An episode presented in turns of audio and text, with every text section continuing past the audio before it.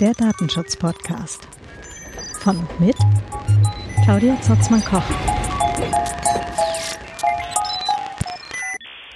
Hallo und herzlich willkommen zum Datenschutz-Podcast.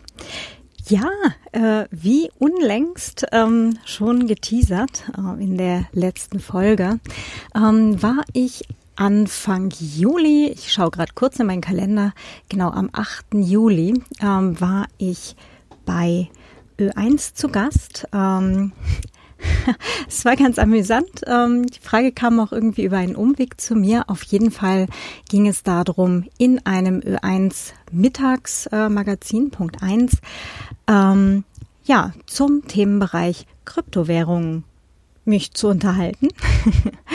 Und dann war ich dort äh, mit dem Herrn Beat Weber von der österreichischen Nationalbank und der Xaver Forthuber von Ö1 hatte dort die Moderation. Es gab auch ein paar Zuhörerinnenfragen. ähm, genau, also die Zuhörerinnenfragen und die Musik habe ich aus dem folgenden Feature herausgeschnitten. Äh, vom Ö1 und auch vom Herrn Weber habe ich die Zustimmung bekommen, dass ich dieses Radio-Feature äh, hier im Podcast zweit veröffentlichen darf. Das heißt, es geht heute hier um Kryptowährungen. Ja, äh, ich nehme gar nicht so unglaublich viel vorweg. ähm, ich sag mal ganz viel Spaß beim Zuhören und ja, wir hören uns hinterher noch mal kurz. Kryptowährungen, digitale Zahlungsmittel sind nicht mehr nur ein Thema für Eingeweihte, dafür hören wir jetzt schon zu lange und so oft und immer wieder davon. Bitcoin und wie sie alle heißen, verschiedene Modelle mit und ohne Blockchain im Hintergrund, da kommt man dann gleich in eine sehr technische Diskussion und am Ende steht dann eine Diagnose, wie entweder das ist jetzt das große neue Ding, wie wir Zahlung oder wie wir Handel weltweit ähm, organisieren, demokratisch organisieren, oder umgekehrt, das ist die nächste rein virtuelle Spekulationsblase, da ist gar nichts dahinter, das ist ein Tor zur Kriminalität oder was auch immer. Was ist da wirklich dran? Kann ich als Laie das jetzt ignorieren oder sollte ich mich rechtzeitig schlau machen, was da auf uns zukommt oder schon da ist? Das möchte ich heute von den Punkt 1 Gästen wissen. Ich begrüße im Studio Beat Weber, Ökonom von der Österreichischen Nationalbank. Guten Tag. Guten Tag. Und Claudia Zotzmann-Koch, Autorin und Datenschutzexpertin. Guten Tag. Ja, hallo, schönen Tag. Danke fürs Kommen. Also, ich als Normalbürger äh, sehe jetzt schon seit einiger Zeit im öffentlichen Raum so Werbeplakate. Gerade jetzt wieder am Wochenende wieder in der Wiener U-Bahn. Mein Bitcoin-Abenteuer startet hier, hat's da geheißen, mit dem Kauf und Verkauf von digitalen Assets soll ich beginnen. Gleich jetzt und hier von meinem Handy aus. Und ich hätte wahrscheinlich Dollarzeichen in den Augen kriegen sollen. Ich habe nur Fragezeichen jetzt einmal. Ähm, Frau Zotzmann-Koch, mögen Sie vielleicht beginnen? Können Sie mir erklären, was diese App von mir will oder was diese Werbung von mir will?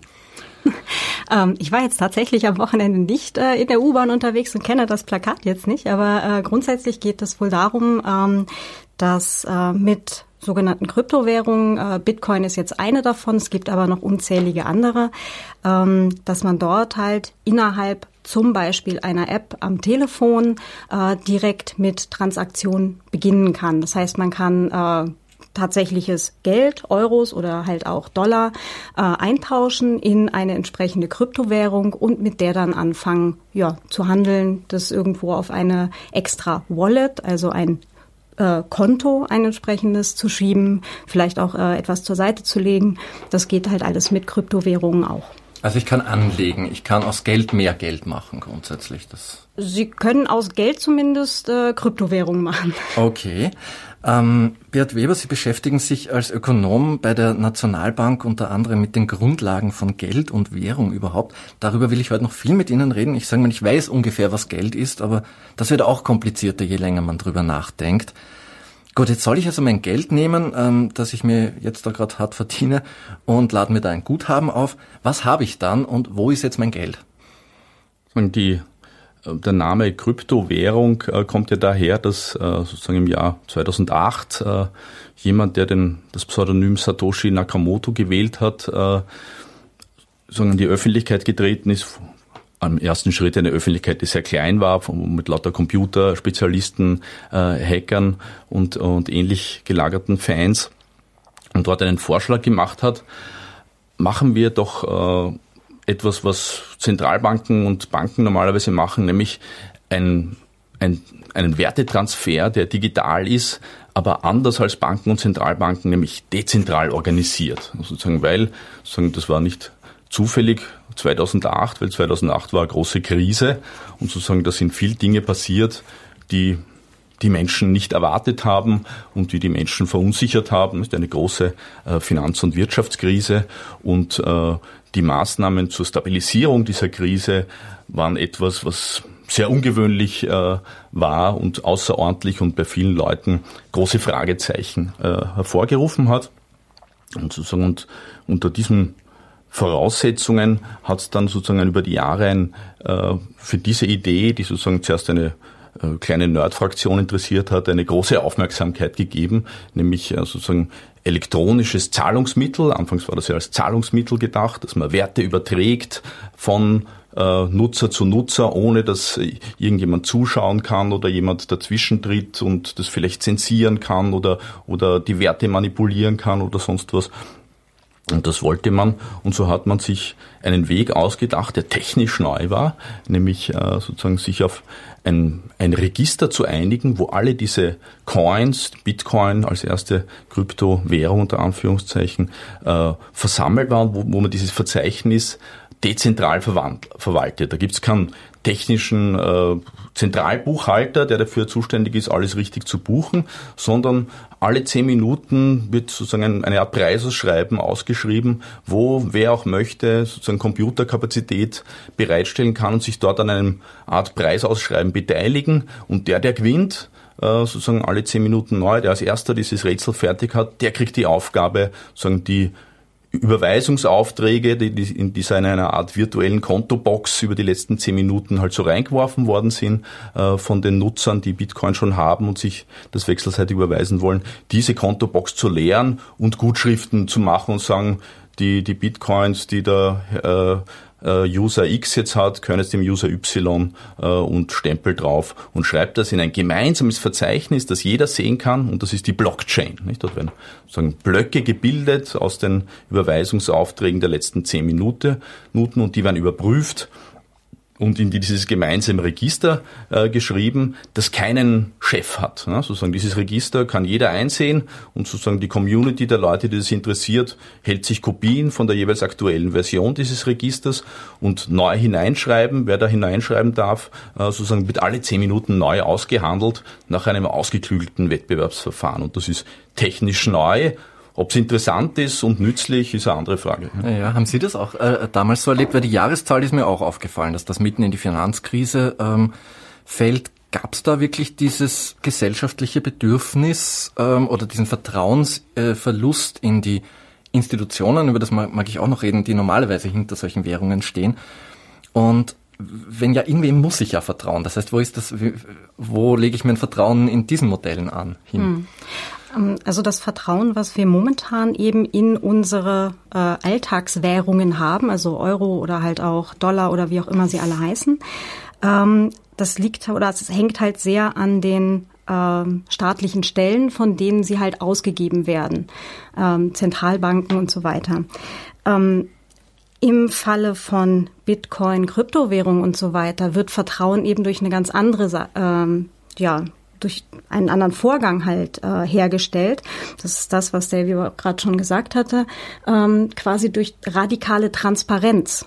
Ja, das heißt, dieses äh, Register, von dem er sprach, dieses verteilte Register, kann von jedem Menschen auf der Welt eingesehen werden. Ja, das heißt, wenn ich jetzt äh, eine Transaktion zum Beispiel mit Bitcoin ähm, ja, durchführe, dann kann letztendlich jeder sehen, dass von meinem Konto ein entsprechender Betrag auf ein anderes Konto gegangen ist. Da steht dann vielleicht nicht mein Name dran und beim Empfänger auch nicht. Das ist dann äh, vielleicht äquivalent zu einem Schweizer Nummernkonto. Man hat halt letztendlich eine, ja, ein, von Konto Nummer A zu Konto Nummer B geht ein Betrag X. Und diese Transaktion ist eben wirklich für jeden Menschen auf der Welt einsehbar.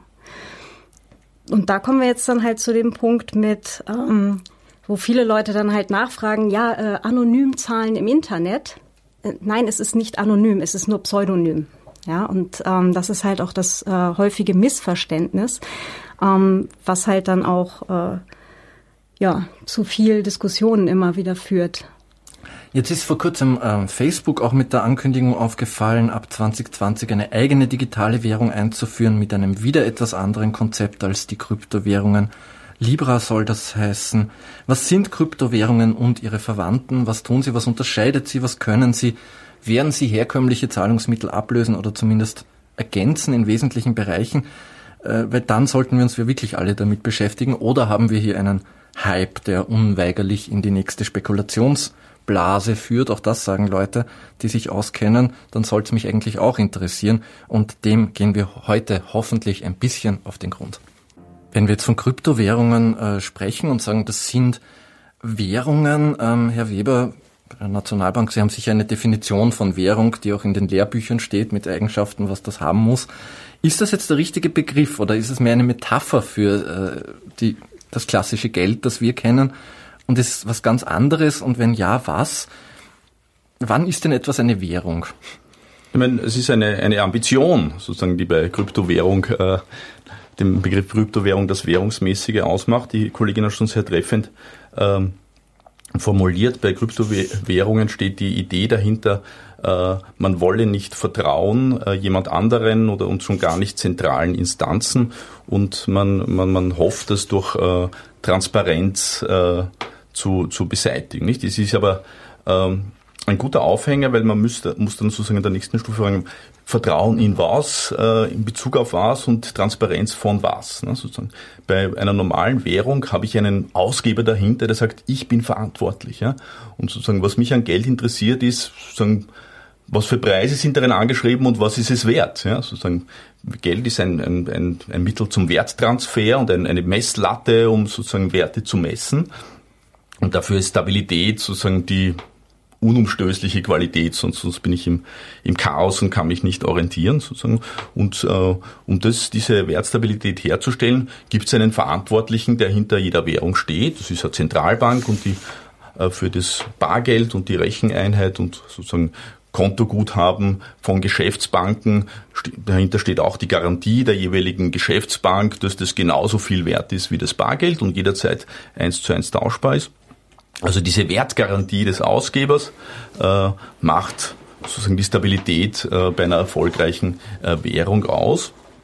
Und bei Kryptowährungen äh, wird es übersehen, sozusagen, und die äh, gehen davon aus, dass Wertstabilität sich durch Mengenstabilität ergibt. Ja, sozusagen, das ist die, der Mechanismus, der hinter Sammlerobjekten, äh, äh, aus Sammlerobjekten bekannt ist. Ne, eine rare Schallplatte oder so, so oder Diamanten, also da weiß man, das ist oder Gold, das ist mengenbegrenzt. Und wenn Leute finden, dass das was Interessantes ist, sofern sich genug Leute finden, die das interessant finden, äh, kann es sein, dass das einen Wert kriegt auf sozusagen auf Sammlermärkten. Nicht? Leute äh, kaufen sich eine rare Schallplatte aus Sammlergründen, also so der Wert schwankt halt, weil hier gibt niemand eine Preisgarantie, sondern das ist einfach, findet sich auf Märkten dann ein Preis. Bei einer Währung ist es anders, da brauchen wir eine Wertstabilität und gibt es hinten einen Verantwortlichen, der sagt, ich garantiere diese Wertstabilität. Nicht?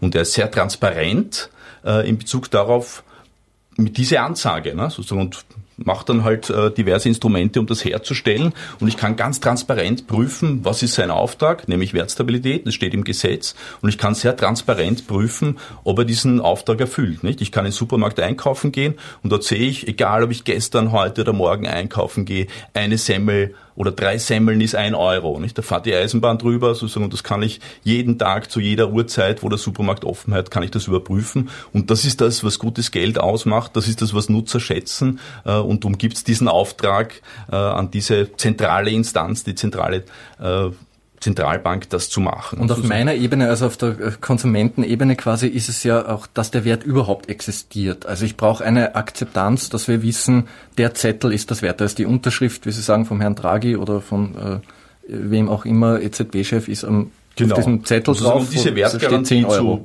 äh, aufrechtzuerhalten, ist, ist das Erfordernis, dass sozusagen jeder Euro gedeckt ist. Also mhm. Du kannst, hinter jedem Euro steht ein Wertpapier und es gibt kein Euro, der gedruckt werden und ausgegeben werden kann, ohne dass im Gegenzug äh, ein Geschäftspartner von der Zentralbank ein Wertpapier rüberwachsen lässt, dass die dann in der Bilanz als Gegenwert hält. Nicht? Also dieses Bilanzprinzip, sozusagen die Der Euro ist die Verpflichtung des Ausgebers, der verpflichtet sich, den Wert stabil zu halten und steht dafür gerade und muss das decken äh, mit guten äh, Vermögenswerten und, auf, und indem er den Zugang zu seiner Bilanz reguliert, die Zinsen variiert nach oben oder nach unten, sagt, welche Wertpapiere er akzeptiert oder nicht, nicht so reguliert er sozusagen Schwankungen des Werts und gleicht sie aus, nicht? Und das erst sorgt für die Qualität, die wir an einer guten äh, Währung schätzen. Und bei sogenannten Kryptowährungen sind diese Eigenschaften nicht dabei. Ne? Sozusagen, da ist er bewusst äh, dezentralisiert, da gibt es niemanden, äh, der irgendeine Garantie machen kann, weil es geht genau darum, bei diesen Projekten solche Instanzen auszuschalten, nicht? Weil die werden als Herrschaftsinstanzen wahrgenommen, die äh, sozusagen die Qualität verschlechtern, ne? sozusagen die, die, die uns manipulieren, zensieren, beherrschen, unterdrücken und nicht in unserem Interesse handeln. Darum wird der Garantiegeber ausgeschaltet äh, dort und sozusagen der Wertgarantien gibt es da keine, sondern der Wert wird auf dem Markt ermittelt. Nicht? Es gibt Tauschbörsen, wo äh, Krypto Leute, die Krypto-Coins haben, äh, das anbieten können und Leute, die Krypto-Coins wollen, das kaufen können und der Kurs richtet sich halt danach, was die Leute sich ausmachen. Nicht? Der ist mal hoch, mal niedrig, sozusagen keiner weiß es. Es gibt da keine Stabilisierungsinstanz. Und das ist etwas, was interessant ist, wenn man sozusagen risikofreudig ist und, äh, und einen guten Tag hat und einen guten Kurs erwischt äh, als Anlageobjekt, wie ähnlich wie ein Sammlerobjekt. Billig kaufen und teuer verkaufen ist sozusagen ein Anreiz und den, den Nervenkitzel damit. Aber als Währung fehlt einfach die Grundvoraussetzung Stabilität und allgemeine Akzeptanz. Äh, ein zweites wichtiges Kriterium, was Sie auch genannt haben, ist natürlich auch nicht gegeben, weil das ja sozusagen ein paar Geschäfte gibt, die das als Zahlungsmittel äh, akzeptieren, zusätzlich zum Euro, aber sozusagen niemand, der ein bisschen rechnen kann, wird das machen, weil sozusagen beim Euro weiß ich, das ist heute das gleiche Wert wie morgen. Beim Kryptocoin weiß ich das nicht, nicht? Und sozusagen, wenn es die Chance hat, dass es morgen mehr wird, wie das heute, werde ich blöd sein, äh, das für mehr Würstsemmel auszugeben. Ja. Nicht? Und das hebe ich auf. Wobei wir ja grundsätzlich, also wenn wir jetzt vom, vom Geld an sich mal ausgehen, ähm, haben wir das ja primär deswegen, weil wir uns als Gesellschaft darauf geeinigt haben, das eben als äh, Grundlage für unseren Handel äh, letztendlich ähm, ja uns darauf zu einigen, dass wir das machen wollen.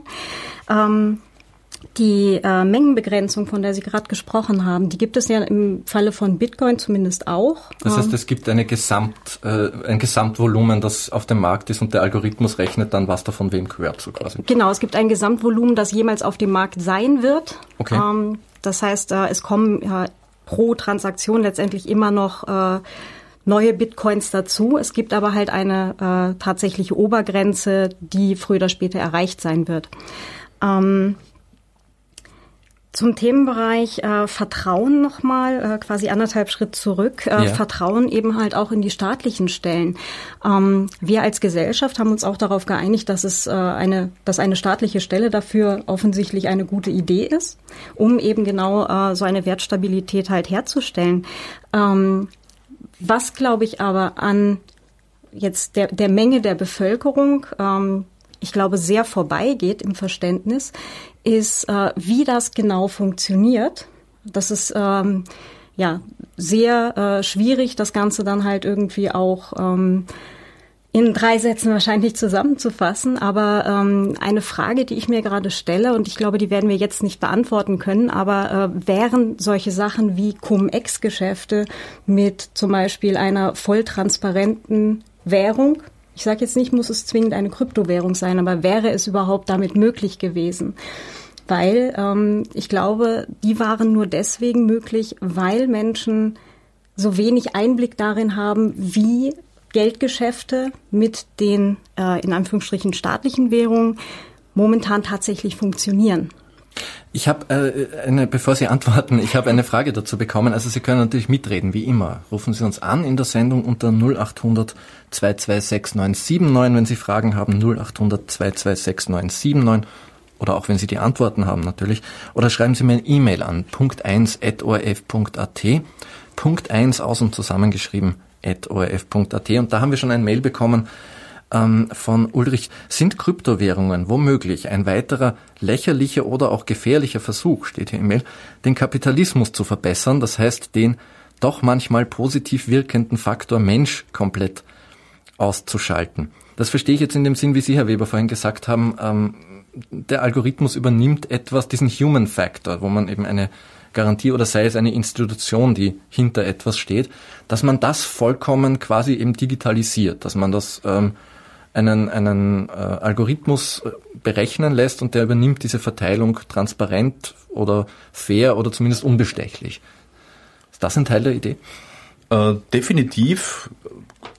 Also gibt es viele Menschen, die das äh, so sehen und sozusagen ist ja kein Zufall, dass äh, Bitcoin und ähnliche Projekte vor allem bei Technikern, und ich sage das bestimmt äh, bewusst nicht geschlechtsneutral, äh, auf große Resonanz stoßen und die begeisterten Krypto-Anhänger der ersten Stunde äh, immer eher jüngere äh, Technikanhänger sind, sozusagen die sozusagen Technik ihr gesamtes Weltbild äh, prägt und sozusagen Gesellschaft für sie eine, eine dysfunktionale Maschine ist, die optimiert äh, gehört.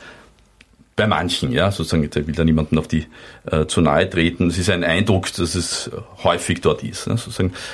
Und wie, wie schon bei der Konstruktion von Währung, wo ich gesagt habe, da steht der Garantiegeber dahinter, der den Wert garantiert, ist es eben bei einer Währung und allen anderen ökonomischen Phänomenen so, dass Technik ein wunderbares Hilfsmittel ist, das oft auf neue Ideen bringt oder was besser machen kann und optimieren. Aber sozusagen Wert ist ein soziales Phänomen, ist ein gesellschaftliches Phänomen. Ich kann Wert nicht technisch herstellen oder kontrollieren äh, oder sonst was. Ich kann ihn vielleicht übertragen, wenn äh, ich sage, äh, ein digitales Objekt, äh, auf das über einen bestimmten äh, digitalen Prozess äh, übertragen werden kann, hat diesen Wert, aber diese Zuschreibung treffen Menschen. Ja? Ohne Menschen, die diese Zuschreibung treffen, ist es nichts wert, weil sozusagen es geht, das ist ein gesellschaftliches Phänomen, äh, Wert und Austausch und Wirtschaft überhaupt. Ja? Sozusagen und der Technik ist dort äh, sozusagen ein Hilfsmittel, und es gibt äh, unbegrenzte Möglichkeiten, diese Hilfsmittel zu verbessern, aber es bleibt ein Hilfsmittel und sozusagen den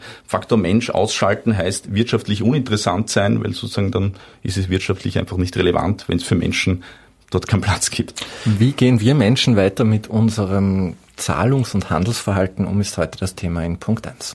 Wir reden in Punkt 1 über digitale Währungen und Sie können mitreden. Und, oder wenn es Ihnen so geht wie mir und Sie sich nicht sicher sind, ob Sie da überhaupt mitreden können oder sollten oder müssen, dann können Sie jetzt Ihre Fragen stellen. Unsere Telefonnummer in die Sendung 0800 226 Hashtag Punkt 1 auf Twitter oder Sie schreiben mir ein E-Mail Punkt 1 at orf.at. Noch einmal die Telefonnummer auch 0800 226979. Und ähm, bevor wir es ganz vergessen, Wolfgang schreibt uns hier und erinnert uns an etwas, äh, eine wichtige Funktion einer Währung ist als Zahlungsmittel. Äh, man sollte, irgendwas sollte man damit, für irgendwas sollte man es verwenden können. Was kann ich mit Cryptocurrencies jetzt wirklich zahlen hier und heute? Wo, bei wem und warum gerade dann entscheidet man sich für dieses Modell? Was sind die Anwendungen, außer vielleicht jetzt Lösegeld für irgendwelche Hacker oder Leute, die so tun. Was sagen meine Gäste? Wer möchte?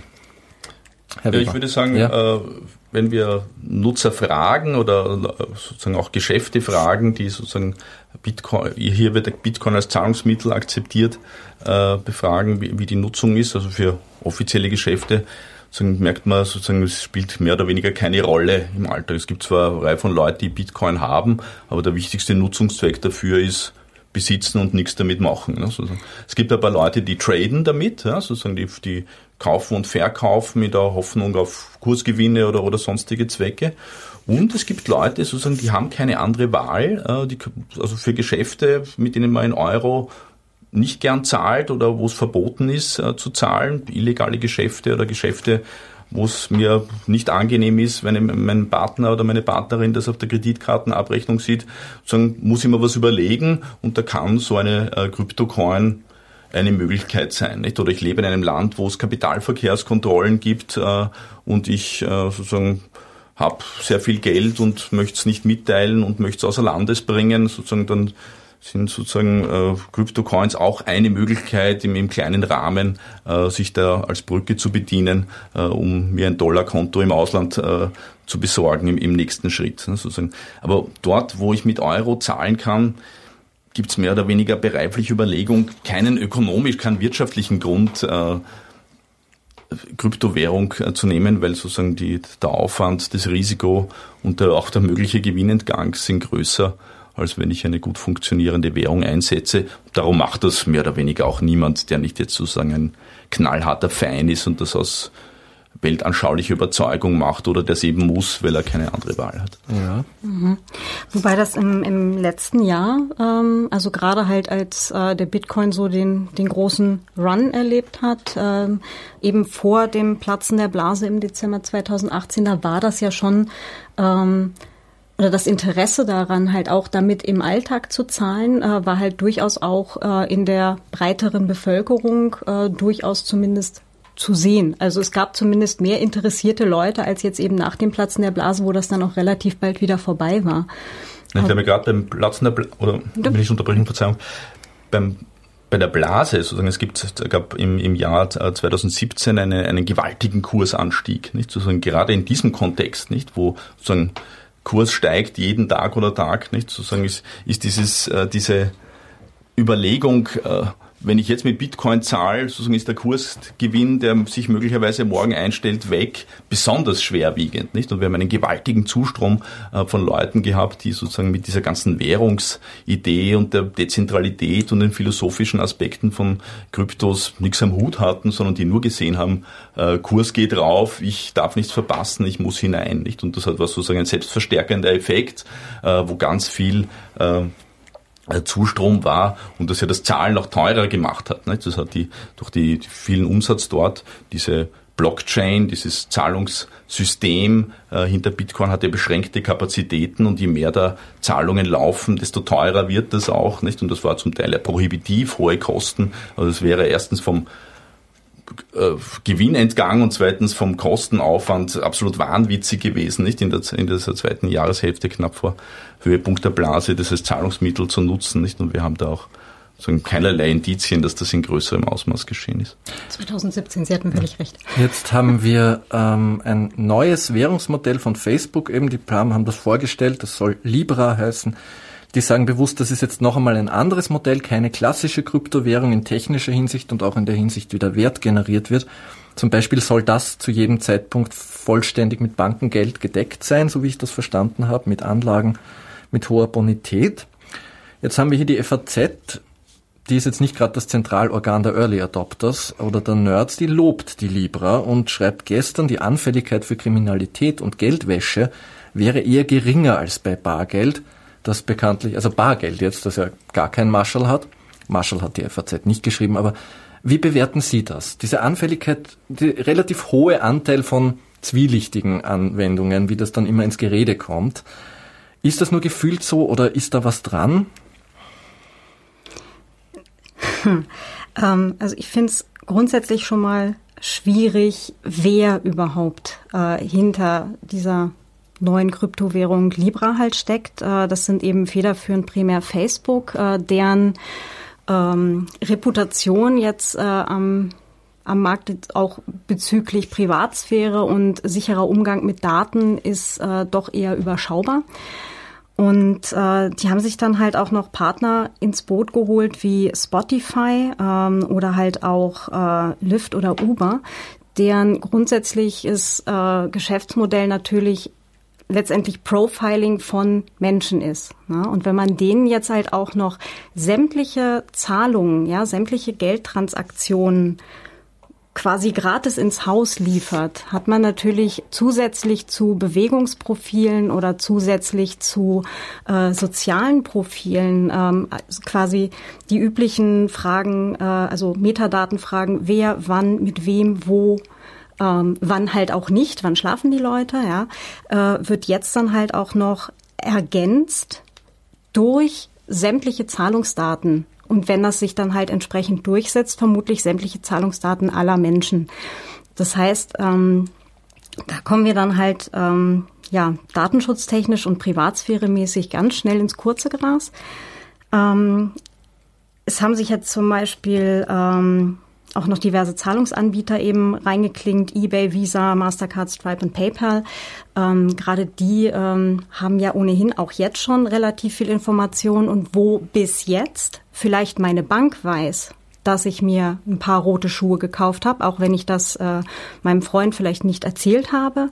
Ähm, weiß es dann halt nicht nur die Bank, sondern es wissen halt mehrere Unternehmen, die nichts anderes machen als Profiling, ja. Äh, Facebook hat also alles, was Sie da jetzt aufgezählt äh, haben, ergibt einen sehr, sehr hohen Marktanteil an Kommunikationsdienstleistungen.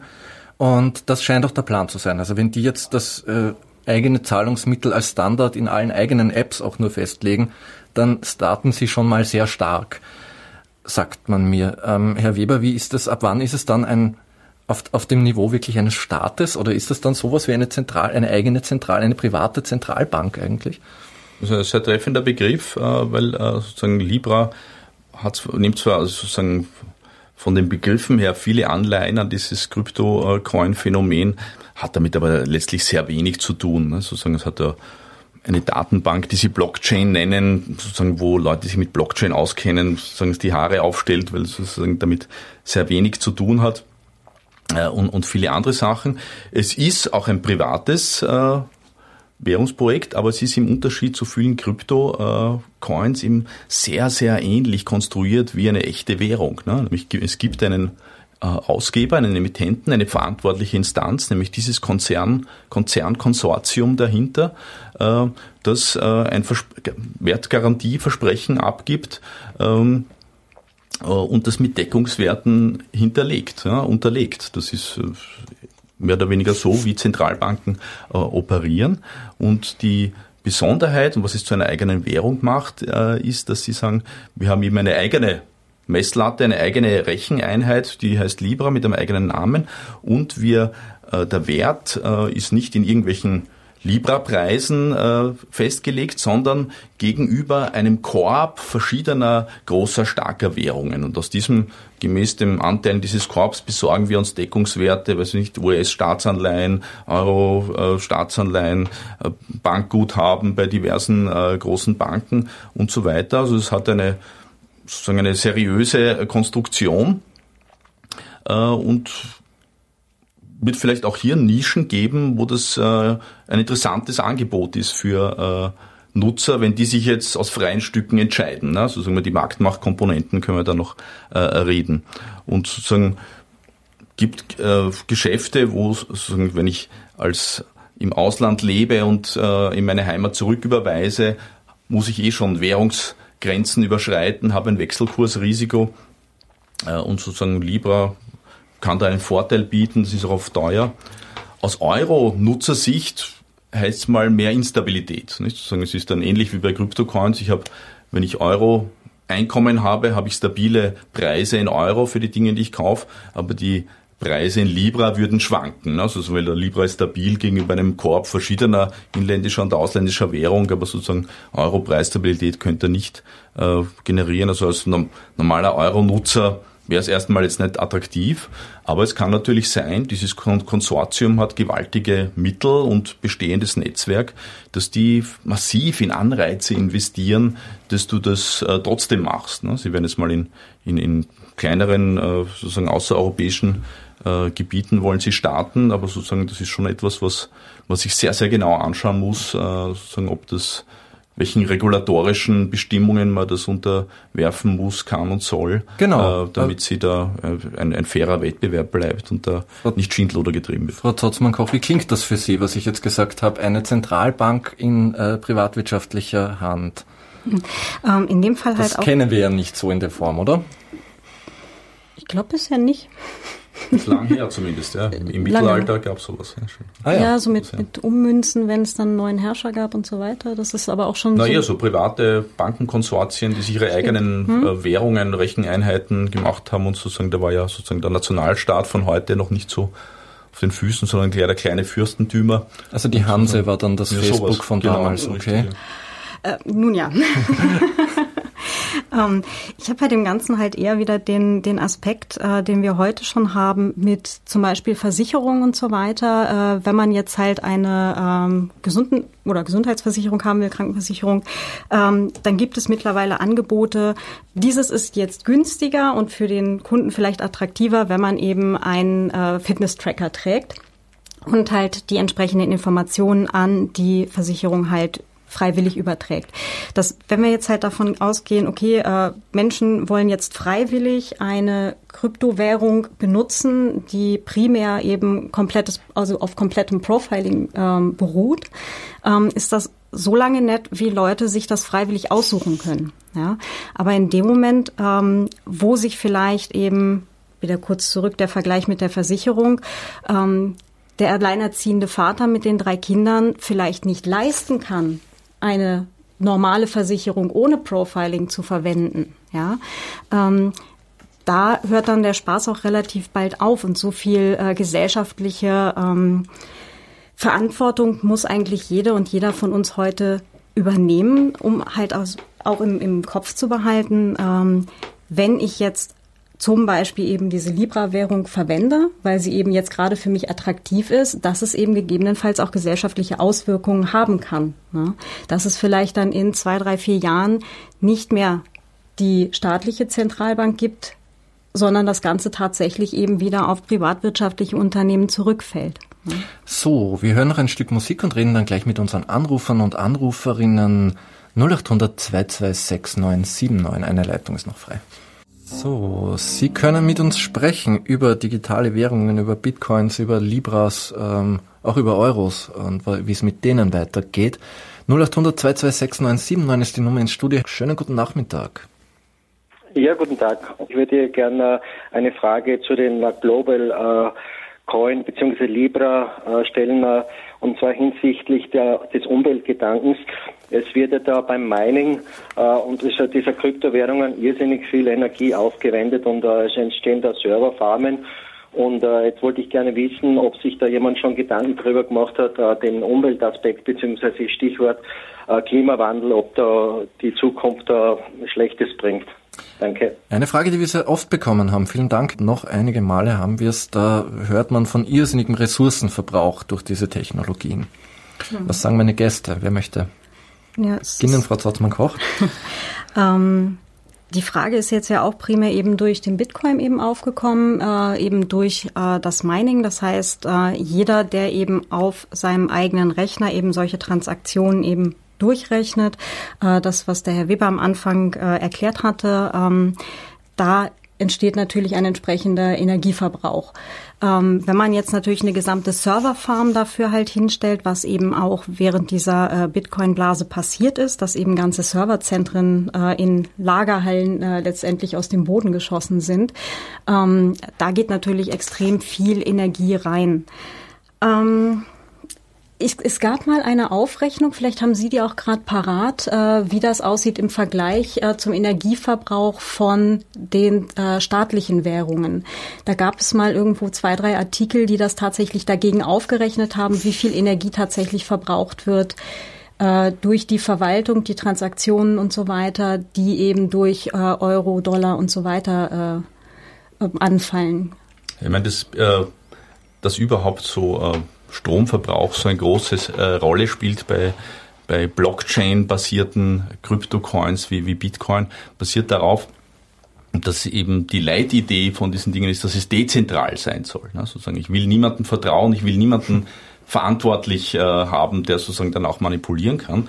Das heißt, äh, sozusagen um so ein öffentliches Register, wem welche Bitcoins zu gehören, mache ich statt, dass ich ein Zentralbank-Chefbuchhalter oder Geschäftsbank-Chefbuchhalter nenne, der sagt, du alle Transaktionen buchen, das funktioniert ja klaglos, nicht? Also, dass das ein Problem wäre im Bankensektor, hat man noch nie gehört, dass das großartig falsch gebucht werden würde, ne? sozusagen. Aber ich möchte eben, dass niemand äh, da zentral dahinter steht, der dann alles weiß. Da mache ich es dezentral und das läuft so, dass ich in meinen Wettbewerb ausschreibe. Alle möglichen Leute können buchen und ihre Buchungsvorschläge einreichen äh, und hunderte, vielleicht tausende äh, Menschen äh, und sozusagen Unternehmen, die sich darauf spezialisiert haben, machen solche Vorschläge, also unglaubliche Doppelgleisigkeiten für einen einfachen Vorgang, nämlich Transaktionen buchen. Das heißt, Vervielfachung des Aufwands, ne, sozusagen, und damit es äh, man dann auch dem Ergebnis vertrauen kann das, und sozusagen ausschließen kann, dass da jemand absichtlich ein Blödsinn hineinschreibt oder sich selber alle Bitcoins zuschreibt,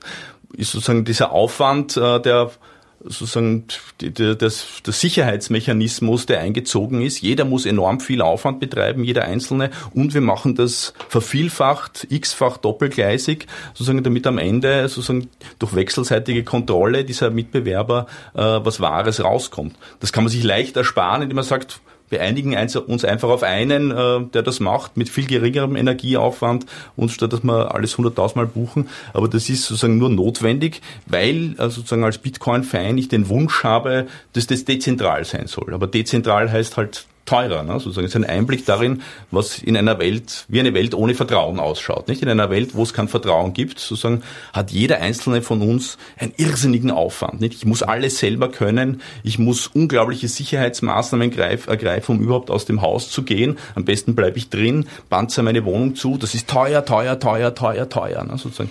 Und das ist in Währung ist da nur ein Beispiel dafür. Ne? Sozusagen, wenn ich alles dezentral, eigenverantwortlich und ohne Vertrauen mache, ist es aufwendig. Nicht? Es gibt Leute, die sagen, ja, das ist halt der Preis und den trage ich und sozusagen, das ist halt der Energieaufwand, that's it. Ja, es gibt auch andere Leute, andere Sachen, für die äh, blödsinnig Energie verschwendet ist, so what. Ja, ja, Antwort noch drauf von Ihnen?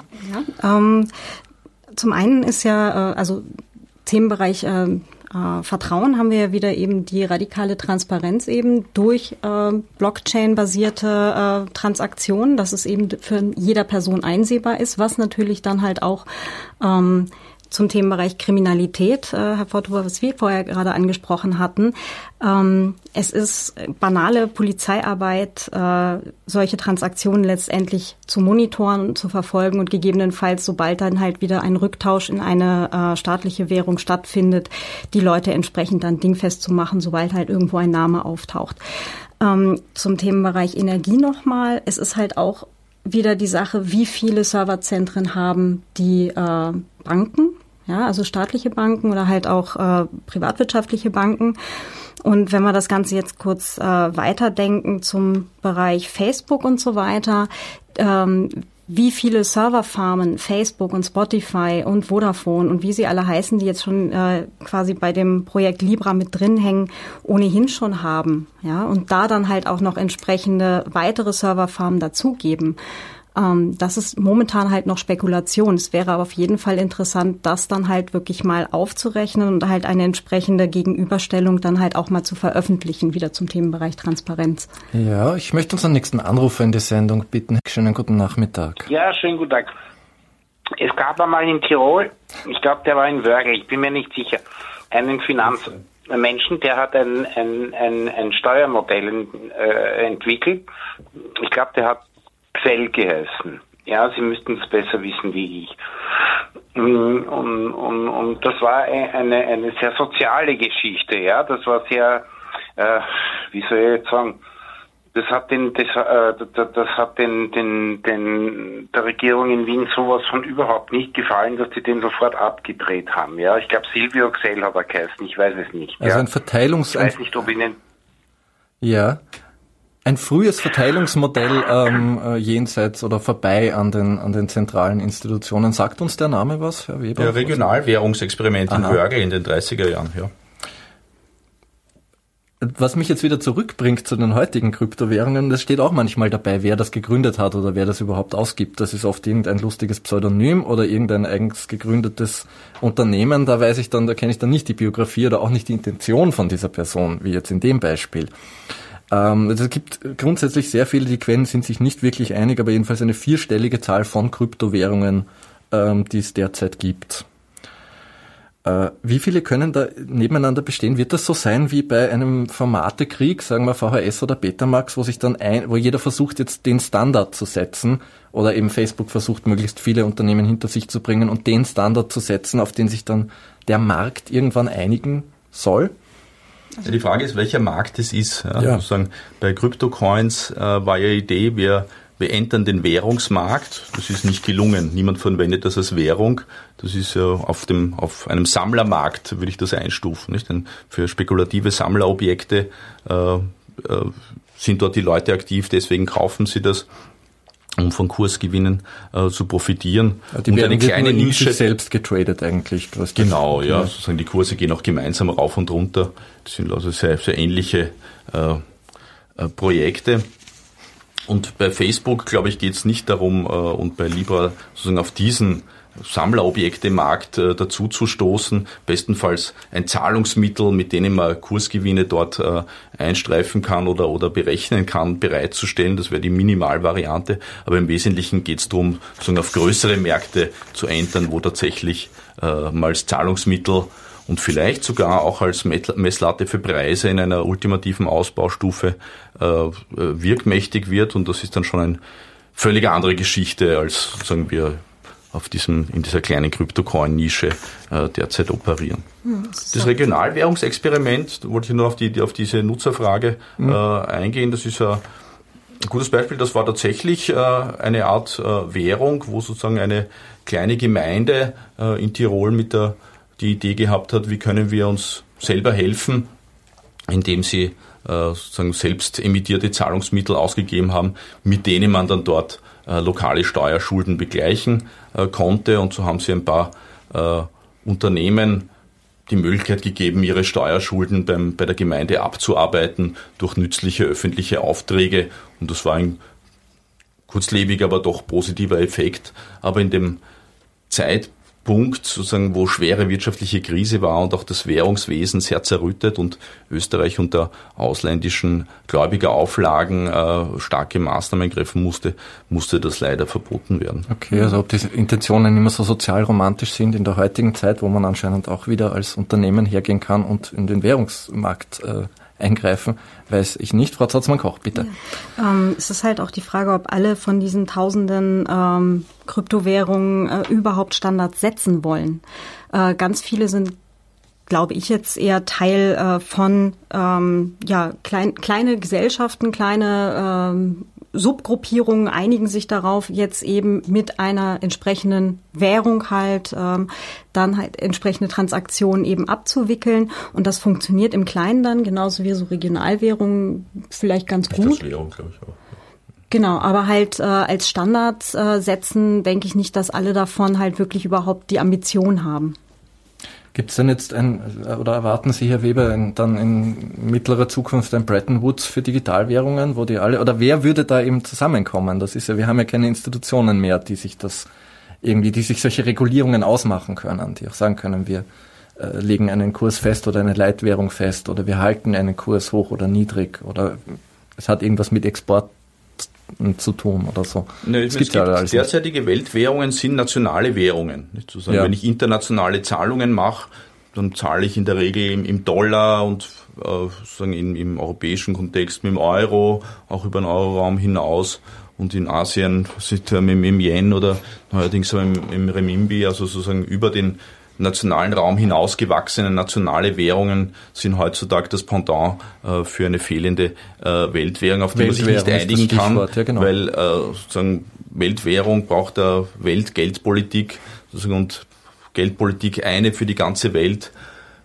ist ein bisschen schwierig, weil sozusagen wir sind, nicht alle Staaten sind gleich und sind alle äh, gleich betroffen. Preise entwickeln sich in unterschiedlichen Regionen unterschiedlich und sozusagen es gibt aus gutem Grund sozusagen große Vorbehalte, sich auf irgendein gemeinsames Ding zu einigen, was äh, sozusagen auch, glaube ich, eine private äh, Weltwährungsprojekt nicht aus der Welt äh, schaffen kann. Also das ist dann höchstens ein, eine mit Marktmacht durchgesetzte Geschichte, die von unten Nutzer an ihren Band zieht, aber sozusagen davon sind wir noch sehr, sehr, sehr weit entfernt. Jetzt habe ich eine relativ komplexe Frage. Wir haben leider nur mal zwei Minuten, aber wie ist jetzt, was passiert? Wird das, wenn das jetzt nicht funktioniert oder nicht das erfüllt, was es verspricht, wird das leise wieder verbröseln oder platzt das in einem gewaltigen? Ist der Anteil an der Weltwirtschaft so, dass Sie sagen, was passiert jetzt, wenn Leute Geld aus den Banken herausnehmen und in so Kryptos investieren?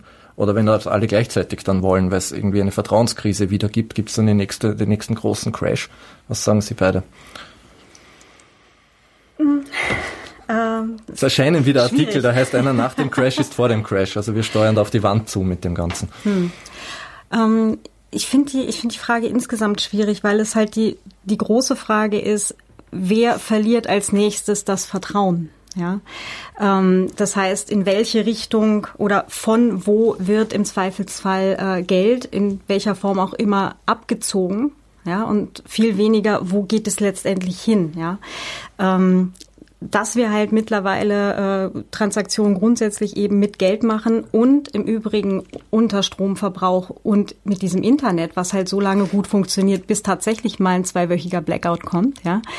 Ähm, das ist ein, ein, ein grundlegendes Problem unserer Gesellschaft und Gesellschaftsform, ja. Ähm, aber solange wir eben diese Gesellschaft und Gesellschaftsform haben, haben wir halt auch entsprechende, gegebenenfalls konkurrierende ähm, ja, Transaktionsformen aktuell. Hm. Und das lasse ich dann mal so stehen. Machen Sie mit dieser Information, was Sie möchten, ähm, aber machen Sie es verantwortungsvoll, informierter und was ich jetzt äh, mir daraus merke, vielleicht nicht im blinden Vertrauen auf irgendwelche Institutionen oder auf das, was Geld oder Zahlung oder Handel eigentlich, so wie wir es gelernt haben, mal geheißen hat. Morgen in Punkt 1, äh, Philipp Theer ist da, war schon mal da, Historiker, Transformation Osteuropas nach 89 ist sein Thema. Jetzt kommt er wieder in Punkt 1 mit einem frischen Wittgenstein-Preis um den Hals. Das morgen ab 13 Uhr, Punkt 1 heute mit Agnes Faber, Harald Landgraf, Helmut Jasper, Alles Schörkuber und Xaver Forthuber. Ich wünsche Ihnen noch einen schönen Nachmittag.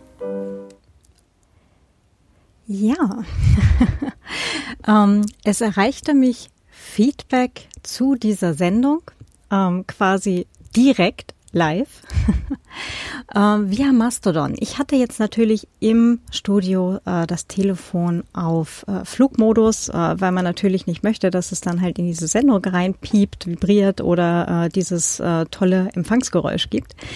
Ähm, deswegen jetzt etwas zeitversetzt, aber doch äh, von Wolf kam die ähm, oder der Kommentar, Vertrauen wird bei Bitcoin nicht durch äh, die Transparenz der Transaktion gewährleistet. Das Vertrauen beruht auf dem Mehrheitsentscheid über das Protokoll, der mit Kryptographie gesichert wird. Äh, nur weil Bitcoin noch meist transparent äh, bietet, ach, Transparenz bietet, Verzeihung, ist nicht das Mittel zum Zweck. Ähm, ja, darauf hatte ich dann auch direkt geantwortet. Äh, stimmt, die Transparenz betrifft die Blockchain an sich. Dankeschön für den Hinweis auch an dieser Stelle nochmal.